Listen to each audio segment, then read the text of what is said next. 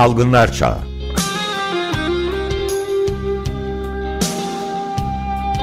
Pandemide Sağlık.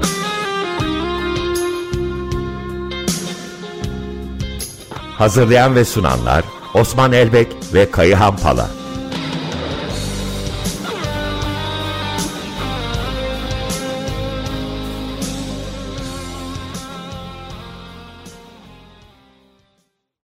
Merhabalar, günaydın. Günaydın. Günaydın. Günaydın herkese. Evet, bugün salgınlar çağında ne konuşuyoruz? E, isterseniz e, Sayın Sağlık Bakanı'nın 15 Şubat sosyal medya paylaşımıyla e, başlamak isterim. E, bu Türkiye'nin vaka tablosunu bence çok güzel özetliyor. E, Sayın Bakan şöyle bir tweet paylaşmıştı 15 Şubat'ta. Bu günlerde karşılaştığınız herkes sanki taşıyıcıymış gibi dikkatli olun. Sonra büyük harflerle tırnak içerisinde pozitif düşünün ve kendinizi koruyun demişti. Mealen karşınıza gelen herkes PCR pozitiftir ama biz sadece semptomlu hastalara yaptığımız için, hızlı testleri de devreye sokmadığımız için bakmayın akşamları şöyle 90-100 bin gibi rakam açıklıyoruz. Karşılaştığınız her hasta pozitif gibi düşünün diyor Sayın Bakan.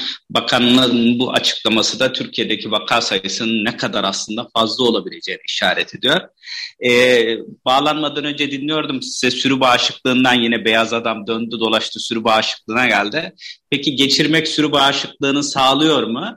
Ee, saygın bir bilim dergisi olan New Journal of Medicine'ın 9 Şubat'ta e, yayınlanan bir makale var. Katar verileri incelendi. Ee, daha önceden COVID-19 geçirmek, örneğin alfa varyantına karşı %90, delta varyantına karşı %92 oranda yeniden geçirmeyi önlerken omikronda bu %56'ya düşüyor.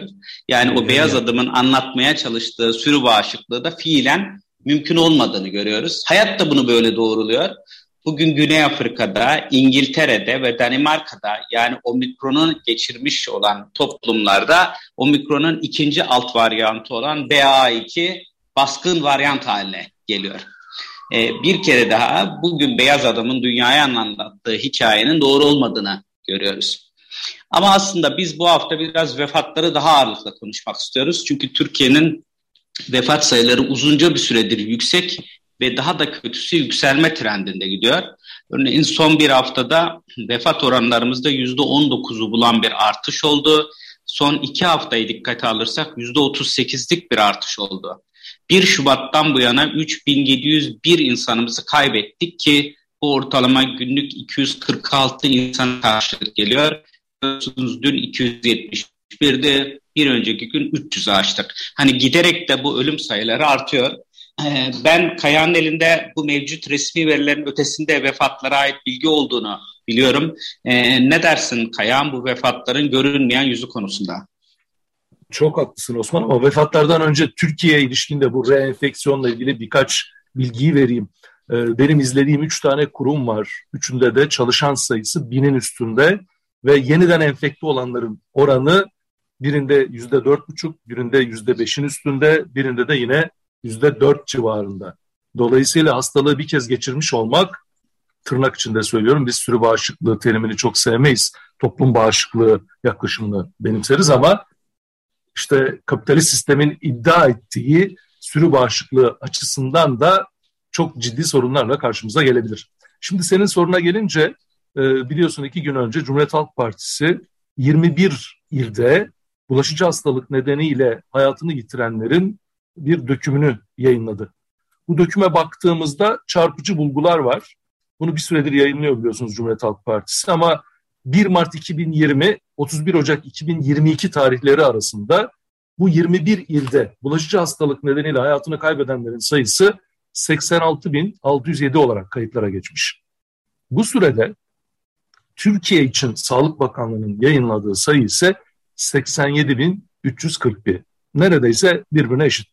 Bu arada bu Cumhuriyet Halk Partisi'nin verisini paylaştığı illerin Türkiye nüfusuna oranının da yaklaşık yüzde 47 olduğunu söyleyelim. Dolayısıyla buradan bir hesaplamayla Türkiye'de aslında Sağlık Bakanlığı'nın açıkladığından en az 2.1 kat daha fazla ölümün gerçekleştiği ve bu sayının da 184.636 olarak tahmin edildiği bu rapora yansımış. Bu raporda bence çarpıcı başka birkaç bulgu daha var ama bir tanesini söyleyeyim. Zaman sınırlarının hepsine değinemeyeceğim. Biliyorsunuz sıklıkla Sağlık Bakanı Türkiye'nin Wuhan'ı olarak İstanbul'u işaret ediyordu. Bu rapordaki iller arasında milyon kişi başına ölüm hızına baktığımızda İstanbul'dan daha fazla ölümün gerçekleştiği 6 tane il var. En fazla ölüm bu rapora göre Artvin'de, sonra Bolu'da, sonra Kırşehir'de, sonra Edirne'de, sonra Tekirdağ ve Hatay'da gerçekleşmiş. Bunları İstanbul izliyor. Dolayısıyla İstanbul Wuhan'sa buralarının ne olarak adlandırılması gerektiği de ayrı bir tartışma gibi görünüyor. Bugüne kadar işte e, sevgili Güçlü Yaman'ın da şu anda ilk aklıma gelen isimlerden birisi olduğu için analım kendisini. E, fazladan ölümler yaklaşımıyla gündeme getirdiği Sağlık Bakanlığı'nın açıkladığı COVID-19 ölüm sayılarındaki sınırlama bu raporla bir kez daha gündeme gelmiş oluyor. Yani Orada İstanbul Buyurun, buyurun Ömer Bey. Ee, bir tek şey soracağım. Yani normalde açıklanan resmi rakamlara bakıldığı zaman da sizin de söylediğiniz gibi artmakta olan ölüm e, şeyinde yükselme var ve bakabilirsek 11-12 kişiye kadar saatte her saat 11-12 kişinin hayatını kaybettiği gibi bir feci durumdan bahsediyoruz. Her Bu resmi rakamlar. Resmi rakamlar o zaman 20-25 kişiden bahsediyoruz. Sizin e, biraz önce. Yani iyimser e, bir bakış açısıyla bunun iki katı kadar olduğu tahmin ediliyor. Niye iyimser bakış açısı onu da size söyleyeyim. Çünkü bizzat bizim de tanıklıklarımız var. Örneğin kişi PCR pozitifken hastaneye yattığında ölmeden önce bir defa PCR testi negatif olursa ölüm kayıtlarına COVID-19 olarak geçmiyor. Ya da kişi yine benim kişisel tanıklığım olan da bir olgudan söz edeyim size. Çok ciddi bir e, akciğer tutulumuyla hastaneye yatmış ama PCR testi bir defa alındığında negatif çıkmış. Ondan sonra da hayatını kaybetmişse yine kayıtlara COVID-19 ya da bulaşıcı hastalık ölümü olarak geçmiyor. Örneğin kalp krizi olarak geçiyor. Eğer bunları da bu kapsam için alacak olursak ki bunu alabilmenin en iyi yollarından birisi fazladan ölümleri takip etmek. O zaman rakamın daha da yüksek olabileceğini öngörmek mümkün olabilir. Yine Güçlü Yaman'a referans verelim. Güçlü Yaman'ın fazladan ölüm hesaplarında 250 bini aştı fazladan ölüm oranı Türkiye'de pandemi boyunca. Ee, Sarkaç'ta Bilimler Akademisi'nin yayın organı, popüler yayın organı olan Sarkaç'ta ise fazladan ölümler İstanbul'da Ocak ve Şubat ayında daha önce aşısız dönemdeki pandemi sürecinden de daha fazla olmak üzere devam ediyor. Ee, yine e, kritik süreçlerden belki de tartışmayı alevlendirecek noktalardan biri herkesin ölmemesi. E, sosyoekonomik kırılganlık, mekansal kırılganlık gibi faktörler belirleyici. O yüzden hani ötekilerin ölmesi e, çok da kritik bir süreç değil. Bu öteki bazen yaşlı olarak tariflenebilir, bazen aşısız olarak tariflenebilir, bazen yoksullar olarak tariflenebilir. Önemli olan üretimin çarkları döndürecek e, genç ve sağlıklı neslin hayatta kalması ve çalışması. Bu dünya böyle bir dünya. İstanbul verileri de herhalde buna işaret ediyor Kayan değil mi? Çok haklısın. Yine e, İstanbul verileri üzerinden bakacak olursak Cumhuriyet Halk Partisi'nin hazırlamış olduğu raporda bütün ölümler içerisinde bulaşıcı hastalık ölümlerinden e, ölüm oranlarından yola çıktığımızda örneğin Adalar Kadıköy gibi e, ilçelerde ölümler içerisinde bulaşıcı hastalık ölümleri yüzde onlar on beşler civarındayken Sancaktepe, Sultanbeyli gibi ilçelerde bunlar yüzde yirmi beşlerin üstüne çıkıyor. Dolayısıyla bazı ilçelerde özellikle sosyoekonomik e, düzeyi daha düşük ilçelerde bütün ölümler içerisinde bulaşıcı hastalık ölümlerinin daha yüksek olduğu da yine raporun çarpıcı bulgularından bir tanesi. Aşı konusunu da biraz değinmek istiyoruz. Ee, biliyoruz ki üçüncü doz yani hatırlatma doz aşısını yapan e, insan sayısı 26 küsür milyon Türkiye'de. Bu Türkiye'nin resmi nüfusuna oranı yüzde 31. Eğer düzensiz göçmenleri de dahil edersek yüzde 29'larda. Ee, hani bakanlıktan tam alamadığımız habere yine sosyal medyada sevgili Zeki Berke analım e, o verdi. Aşısız oranı Türkiye'de yüzde 30'larda diye e, istatistik verisini paylaştı. Kabaca ülkenin yüzde 30'u aşısız, %30'u e, hatırlatma dozu aşısını yapmış kişi, kalan %40'ı da eksik aşılı. Ama burada e, biraz sadece bu rakamlara değinip geçmemek gerekiyor. Hangi aşıyı da önemli hale geldi omikronla ilgili. Bununla da ilgili hani gurur verici bir takım araştırmalar var. Örneğin e, Journal Medical Virology'de 9 Eylül Üniversitesi'nin e, araştırması 21 Ocak'ta yayınlandı. Sağlık çalışanları üzerine. Kritik bir şey ifade ediyor bu araştırma. Eğer koronavak olmuşsanız yani Sinovac şirketinin ürettiği koronavak aşısı olmuşsanız dördüncü ayda sadece %80 düzeyinde antikorunuz var demektir. Benzer bir şekilde Kuzey Kıbrıs'ta Burç Barın ve arkadaşları Kıbrıs'ta 3 ayrı aşı tipi kullanılıyor. Hem e, Comirnaty Pfizer-BioNTech'in ürettiği mRNA, hem Oxford AstraZeneca'nın ürettiği viral vektör, hem de Sinovac şirketinin ürettiği CoronaVac. Lancet Mikrobiyoloji'de yayınladılar 9 Şubat'ta. Şunu gösterdiler. En yüksek antikor düzeyine mRNA aşıları, sonra viral vektör ve en düşük ölü virüs olarak koronavak aşısı ulaşıyor. Düşüş hızı ise bunun tam tersi. Yani çok hızlıca antikor düzeyleri koronavakta düşüyor. Kritik bir veri e, bu araştırmanın içerisinde var. 60 yaşın üstündeyseniz ve koronavak olmuşsanız, 3. aya ulaşmışsanız antikor düzeyiniz sadece e, koronavak aşısı olmuş insanların %60'ında. Halbuki mRNA'da %100'ünde var. Bunu destekleyen önemli bir veri de 3. dozdan geldi. Clemens ve arkadaşları Lancet'te 21 Ocak'ta yayınladı. Bizim Türkiye'de olduğu gibi ilk iki aşısını koronavak olmuşsa üçüncü aşı tercihi ne olmalıdır? Bu, sor, bu sorunun peşine düştüler. Eğer üçüncü aşı hatırlatma dozu koronavak ise omikrona karşı etkili antikor bulma oranımız yüzde 35. Ama üçüncü aşı mRNA olarak Pfizer-BioNTech şirketinin ürettiği Comirnaty olursa yüzde doksanın üstünde. Yani sadece üçüncü doz olmanız yetmiyor. Üçüncü dozun ne olduğu da çok kritik omikronda. Ne yazık ki Türkiye'de bu bireylerin seçimine bırakıldı. İstediğiniz gibi. Halbuki bireyler bu bilimsel argümanların içerisinden neyi seçebileceklerine ancak iyi bir bilgilendirmeyle ulaşabilirlerdi. Bunu hiç yapmadı Türkiye. Üzücü ama e, Munro ve arkadaşları 18 Aralık'ta Lancet'te şunu gösterdiler.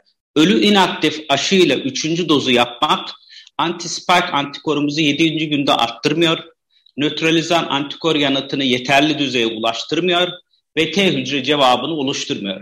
Şimdi bu Türkiye'de hem 3. dozun koronavak olup olmamasıyla ilişkili hem de daha önemlisi bugün dünyada tek bir araştırmanın yürütüldüğü iki doz mRNA aşısı olmuş insanlara Turkovak'la üçüncü doz booster hatırlatma araştırması ile ilgili. Şüphesiz araştırmalar yapılabilir. Yeni bilgiye böyle ulaşılır. Ama burada benim açımdan kritik olan bu üç, bu Turkovak araştırmasında üçüncü doz hatırlatma araştırmasına giren kişilere ne kadar aydınlatılma yapıldı? Yani bunun bir araştırma olduğu, ve muhtemelen bugüne kadarki kayıt kanıtlarımızın bu araştırma sonucunda Turkovan 3. doz kullanılmasının mRNA kullanılması kadar etkin olamayabileceği öngörüsü paylaşıldı mı? Bilim aydınlatılmış onam üzerinde yürür. Ben bu aydınlatmanın bu ülkede yeterince sağlıklı yapılmadığı kanaatindeyim. O yüzden ne kadar aşı olduğumuz, kaç tane aşı olduğumuz kadar omikron için hangi aşı olduğumuz da önemli. Bu yüzden Türk Toraks Derneği, Klinik Enfeksiyon Mikrobiyoloji Derneği, Halk Sağlığı Uzmanları Derneği hep üçüncü doz hatırlatmanın mRNA ile olması gerektiğini söylediler. Bilmiyorum ne dersin bu konuda Kayan? Osman e, bu vurgu çok önemli. Ben burada iki noktanın altını çizmek isterim. Bir tanesi Türk Hava aşısıyla ilgili henüz yayınlanmış herhangi bir bilimsel veri yok faz 3 sonuçlarına ilişkin. Dolayısıyla şu anda Türkovak aşısı senin de söylediğin gibi rutin kullanıma girmiş bir aşı olmaktan öte saha çalışması yapılan belki de işte faz 3 çalışması yapılan bir aşı niteliğinde. O yüzden gerçekten bu aydınlatmanın çok iyi yapılması ve özellikle risk grupları söz konusu olduğunda bilimsel bilgiye dayanarak Sağlık Bakanlığı'nın burada bir tercihi e, insanlarla onların anlayabileceği şekilde paylaşması çok önemli. Yoksa ölümler ve hastane yatışlar açısından sıkıntılı sonuçlar karşımıza gelebilir ki Türkiye'deki ölüm sayılarının fazlalığı da zannediyorum bu konuya daha e, ayrıntılı olarak eğilmeyi zorunlu kılıyor. İkincisi ise biliyorsun Türkiye'den biz aşı etkililiği sonucunu hiçbir şekilde bilmiyoruz. Aşılarla ilgili şurada bir hatırlatma yapalım. İki tür sonuç üzerinden değerlendirme yapılır. İlki aşılar ilk çalışmalarını yaparken bizim aşı etkinliği dediğimiz yani bir tür e, sınırlanmış kişilerin katıldığı bunların sayısı 10 bin 20 bin olsa bile e, bir veri setidir bu. Örneğin ilk mRNA aşıları aşı etkinliği söz konusu olarak topluma duyurulduklarında %90'lar 95'ler koruma oranları olarak açıklanıyordu. Fakat bu aşılar toplumda uygulanmaya başlanınca yüz milyonlarca dozdan söz ediyorum. Bu sefer yaş gruplarına, cinsiyete, eşlik eden hastalıklara göre aşı etkinliğinin değiştiği bilgileri gerçek dünya verileri üzerinden bizim aşı etkililiği dediğimiz sonuçlarla açıklanmaya başlandı. Şimdi sen bazı verileri sundun. İşte İngiltere'den, Avrupa Birliği'nden, İsrail'den, Çin'den, Amerika Birleşik Devletleri'nden, Kanada'dan verileri görüyoruz ve bunlar üzerinden bir değerlendirme yapabiliyoruz. Ama Türkiye'de bugüne kadar 144 milyondan daha fazla doz uygulandı. Bu uygulamaların sonucunda uygulanan temel iki aşının uygulama dozlarına, yaş gruplarına, cinsiyete, eşlik eden hastalıklara göre aşı etkililiği sonuçlarının ne olduğu konusunda hiçbir fikrimiz yok. Bakanlık maalesef bugüne kadar bunlarla ilgili hiçbir açıklama yapmadı. Örneğin İngiltere'de Sağlık Bakanlığı bunu haftalık olarak açıklıyor ve biz haftalık olarak oradan bütün ayrıntıları takip edebiliyoruz. Dolayısıyla bunu büyük bir eksiklik olarak vurgulamak isterim. Bir başka önemli not da şu Osman, hani biz yapılan dozu Türkiye nüfusu üzerinden e, oranlayarak bir rakam vermeye çalışıyoruz aşılılık oranı ile ilgili. Ama biliyorsun Sedat Ergin bunu birkaç defa gündeme getirdi. Bakanlık yetkilileri de konuşmuş, köşesinde de yazdı. E, bu aşılar içerisinde Türkiye'deki Suriyeli sığınmacılara yapılan aşı dozlarının da olduğu doğrulanmış oldu. Dolayısıyla 2021 adrese dayalı nüfus kayıt sistemi ve ülkemizdeki sığınmacı nüfusu da ekleyecek olursak ülkede aşı yapılanlar değerlendirmesinde aşı yapılması gerekenler nüfusunu 90 milyon olarak almak gerekiyor. Buraya baktığımızda da az önce senin sıraladığın oranlardan çok daha düşük oranlarda bir e, tam aşılı ve hatırlatma dozu yapılmış olan nüfusun olduğunu da burada söylemek isterim. Ee, bir kısmımızı da son bölümde de isterseniz biraz tedavi konuşmak isteriz. Ama bundan önce senin bir fikrini almak istediğim Kayan e, bir cümle hatırlatmak isterim. Samsun İl Sağlık Müdürlüğü 15 Şubat'ta dedi ki böyle devam ederse Covid yataklarının %90'ı dolacak. Son harita kıpkırmızı e, halk sağlığı önlemi olmadan gidiyoruz. E, Almanya 3G gibi 2G Plus gibi ölçülü gevşeme kararları aldı. E, Türkiye'de bir kere daha halk sağlık politikası vurgusuna ihtiyacımız var herhalde. Çünkü Türkiye'nin e, illeri kıpkırmızı gibi görünüyor gerçek haritada. Ee, Osman, Avrupa'da birçok ülke e, bizden önce konuşmaları sırasında bu programda da dile getirdi. Bazı kısıtlamaları kaldırıyorlar. Türkiye'de yine tırnak içinde söylüyorum böyle bir karar sürecine ihtiyaç yok. Zaten Türkiye'de kısıtlama yok. Ama vurgun çok değerli. Bir yandan örneğin bu programa bağlanmadan önce e, bana ulaşmaya çalışan bir hasta yakını ile ilgili e, Bursa'da bir kamu hastanesinde hasta yatağı e, araştırılması olduğunu öğrendim. Yatak bulmakla ilgili sıkıntı var. Bir yandan da yine dün biliyorsun medyaya ulaştı. 8 ilde ek yoğun bakım yatağı konulmasına ilişkin bir çabadan söz ediliyor. Dolayısıyla şu anda olgu sayılarının artışının özellikle risk gruplarında hastane yatışları da artırdı ve yoğun bakım ihtiyacının da çok yüksek düzeyde karşımıza çıktı anlaşılıyor. Ama Sağlık Bakanlığı bu süreci başından beri bilimsel bir perspektifle yürütmek konusunda çekinik davrandığı için ne veriye dayalı bir değerlendirme yapmak mümkün ne de asıl sorunun hangi ilde kimlerle karşımıza çıktığını e, tartışabilmek mümkün. Öyle anlaşılıyor ki bırakınız hastalansınlar, bırakınız hastalandırsınlar yaklaşımı e, bakanlığın e, benimsediği bir strateji olarak daha da önümüzdeki günlerde maalesef devam edecek. E, senin bıraktığın cümleleri devam ettiğim risk grupları hastaneye yatırmasını önleyen tedavilerden biri molnupiravir ki bu hafta itibariyle Sağlık Bakanlığı tarafından filyasyon olarak evlere dağıtılmaya başlandı. Bu ev dağıtımı çok tartışmalı gerçekten. Molnupiravir e, geçmişte kullanılan klorokin, hidroksiklorokin ve fabipiravirden farklı olarak etkili bir molekül. Bu anlamıyla iyi. E, ama mevcut etkili tedavi seçenekleri içerisinde de en az etkili olan. O yüzden bu olumlu adımın diğer tedavi seçeneklerini de barındıracak şekilde geliştirilmesi gerekli. İkincisi molnupiravir ağırlıkla 65 yaş üzerine immün yetmezlik, kanser, organ nakli veya kemik iliği nakli olan hastalara tanımlandı. Doğru bir tanımlama ama eksik bir tanımlama. Çünkü e, molnupiravirin e, bilimsel araştırmalarında kronik böbrek yetmezliği, şeker hastalığı, e, kronik obstrüktif akciğer hastalığı, kalp yetmezliği ve e, ciddi derecede şişmanlık olan vücut kitle indeksi 30'un üstünde olan kişilerde de kullanıldığı ve olumlu yanıt aldığını biliyoruz. Bu yüzden bu kronik hastalıkları da bu sürece dahil etmek gerekiyor tedavi açısından.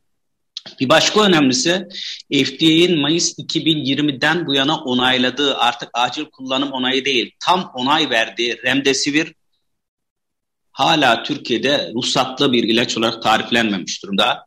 Benzer bir şekilde FDA'nin Kasım 2020'de onayladığı, Dünya Sağlık Örgütü'nün Eylül 2021'de onay verdiği, hatta Dünya Sağlık Örgütü'nün 14 Ocak'ta Sotrovimab için bu omikrona da etkilidir diyerek bir daha üstünü çizdiği, altını çizdiği monoklonal antikor tedavisi hala Türkiye'de ulaşılabilir noktada değil. Son olarak da FDA'nin Aralık 2021'de onay verdiği Nirmatrelvir Ritonavir yani yaygın adıyla Paklovit'in Türkiye'de ulaşımı mümkün değil. Bu yüzden molnupiravir'in kronik hastaları da içerecek şekilde hekim gözetiminde kullanılmasını ve diğer etkili tedavi seçeneklerin bu ülke insanının temel sağlık hakkı gerekçesiyle ulaştırılmasına ihtiyacımız var. Çünkü bu ülkede insanlar çok fazla ölüyorlar COVID-19'dan ve kronik hastalık yükümüz fazla. Osman bir, bir şey sorabilir miyim? Tabii, Bana şimdi tabii, çok tabii. soruluyor. Mesela bu ilacın doğrudan Sağlık Bakanlığı tarafından PCR pozitifi çıkan 65 yaşın üstündeki herkesin eline bırakılması uygulamasına nasıl bakıyorsun bir klinisyen olarak? Ya uygun bakmam çünkü bu ülke kültüründe şöyle bir şey var. Ee, yani ben de pozitif çıktım. Bak annem de kullandı. iki günde de ateşi düştü. Ben de alayım demeye başlayacaktı birincisi.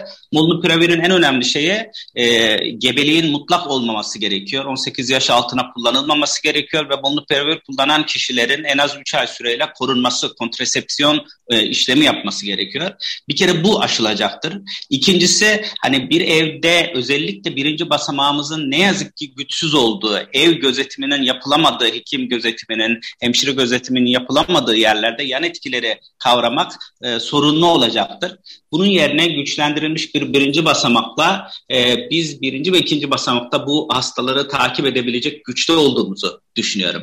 Ama e, öte yandan molnupiravir FDA tartışmalarında da önemli bir vurguydu. Hani e, virüsün varyantını da değiştirebileceği, mutasyona uğratabileceği yolda. E, bu yüzden iyi seçilmiş, hani herkesi kapsamayan e, uygun risk faktörleriyle e, bir hekim gözetiminde olabilmesinin daha doğru olduğunu düşünürüm. Diğer tedavi seçeneklerini de dahil etmek kaydıyla. E, bir son vurgum da e, ne yazık ki e, Türkiye'de çok yaygın ve yanlış bir şekilde kullanılan. Ben bir vitamin alayım, bağışıklık sistemi düzelsin. İşte bolca adını da vermekten çekinmeyeyim. NST-stein nakalıyorum, akciğerimi temizlesin. Antibiyotik mutlak kullanmam lazım, akciğere inmemesi lazım. Aspirinden hani COVID'in artık bir temel tedavi ilacı haline geldiği bir süreç ve erken dönemde başlanan, yanlış başlanan kortizon tedavileri. Bunların tümünün bilimsel karşılığı karşılığı yok. Bunların hiçbir bilimle alakası yok. Böyle bir e, antibiyotik içtiğimiz zaman bağışıklık sistemimiz düzelmez. Hani öksürelim, e, aspirin kullanalım, COVID karşı önlesin gibi şehir efsanelerine dönmüş süreçleri engellememiz lazım. Bunun için de e, sevgili Ömer Bey siz de girişte ifade ettiniz. 26-27 Şubat'ta Toraks Derneği olarak biz halk için akciğer hastalıkları ve COVID-19 kongresi düzenliyoruz. Sosyal medya hesaplarımızdan da ücretsiz ve canlı olarak yayınlanacak. Sorularla, yurttaştan gelen sorularla onları doğru bilgiyle buluşturmayı ve bilgiyi toplumsallaştırmayı istiyoruz. Ama evet. tedavi konusunda atmamız gereken çok adım var. Evet çok sayıda yani çok kapsamlı bir kongre bu Türk Toraks Derneği'nin 26 Şubat Cumartesi ve 27 Şubat Pazar günü olacak olan e, kongresinde yani pandeminin neden bitmiyor o bu bir kaderimiz mi diye sizin de konuşmanız var. Evet. evet. Çok e, yoğun bakım meseleleri pandemide yitirdiklerimiz var hava kirliliği ve iklim krizi meselesi konuşuluyor yani olabilecek bütün önemli çocuklarda e, nasıl seyrediyor meselesi gibi pek çok kronik akciğer hastalıklarında solunum rehabilitasyonu gibi teknik gibi görünen ama hayati konuların hepsinin ele alınacağı çok kapsamlı bir kongre. Belki onu birkaç gün kala bir kez daha buradan duyurma ve etraflıca üzerinde konuşma fırsatı buluruz. Sağ olun desteğiniz için. Ee, yavaş yavaş sona gelelim. Yine bir müzik parçasıyla veda etmek istiyoruz. Ee, bizi arabalarından dinleyen e, dinleyicilerimize söylemek isterim. Ee, yüksek volümlü bir müzik gelecek. O yüzden mümkünse arabalarını sağa çekmelerine, eğer çekmeyeceklerse de müziğin ritmine kapılıp gaza basmamalarını özel olarak isteyeceğim. E, apokaliptik bir dünyadayız. Bir boşluk ve hiçlik ortasında ölümü soluyoruz. Hakikaten zihinsel bir çöküş yakışıyoruz. Toplumsal nefret artıyor ve bildiğimiz sandığımız dünya sönüp yok oluyor. O zaman şarttır Pentagram'ın Apokalips şarkısını dinlemek. Daha iyi bir dünya için. Çok teşekkür ederim. Hoşçakalın. Hoşçakalın.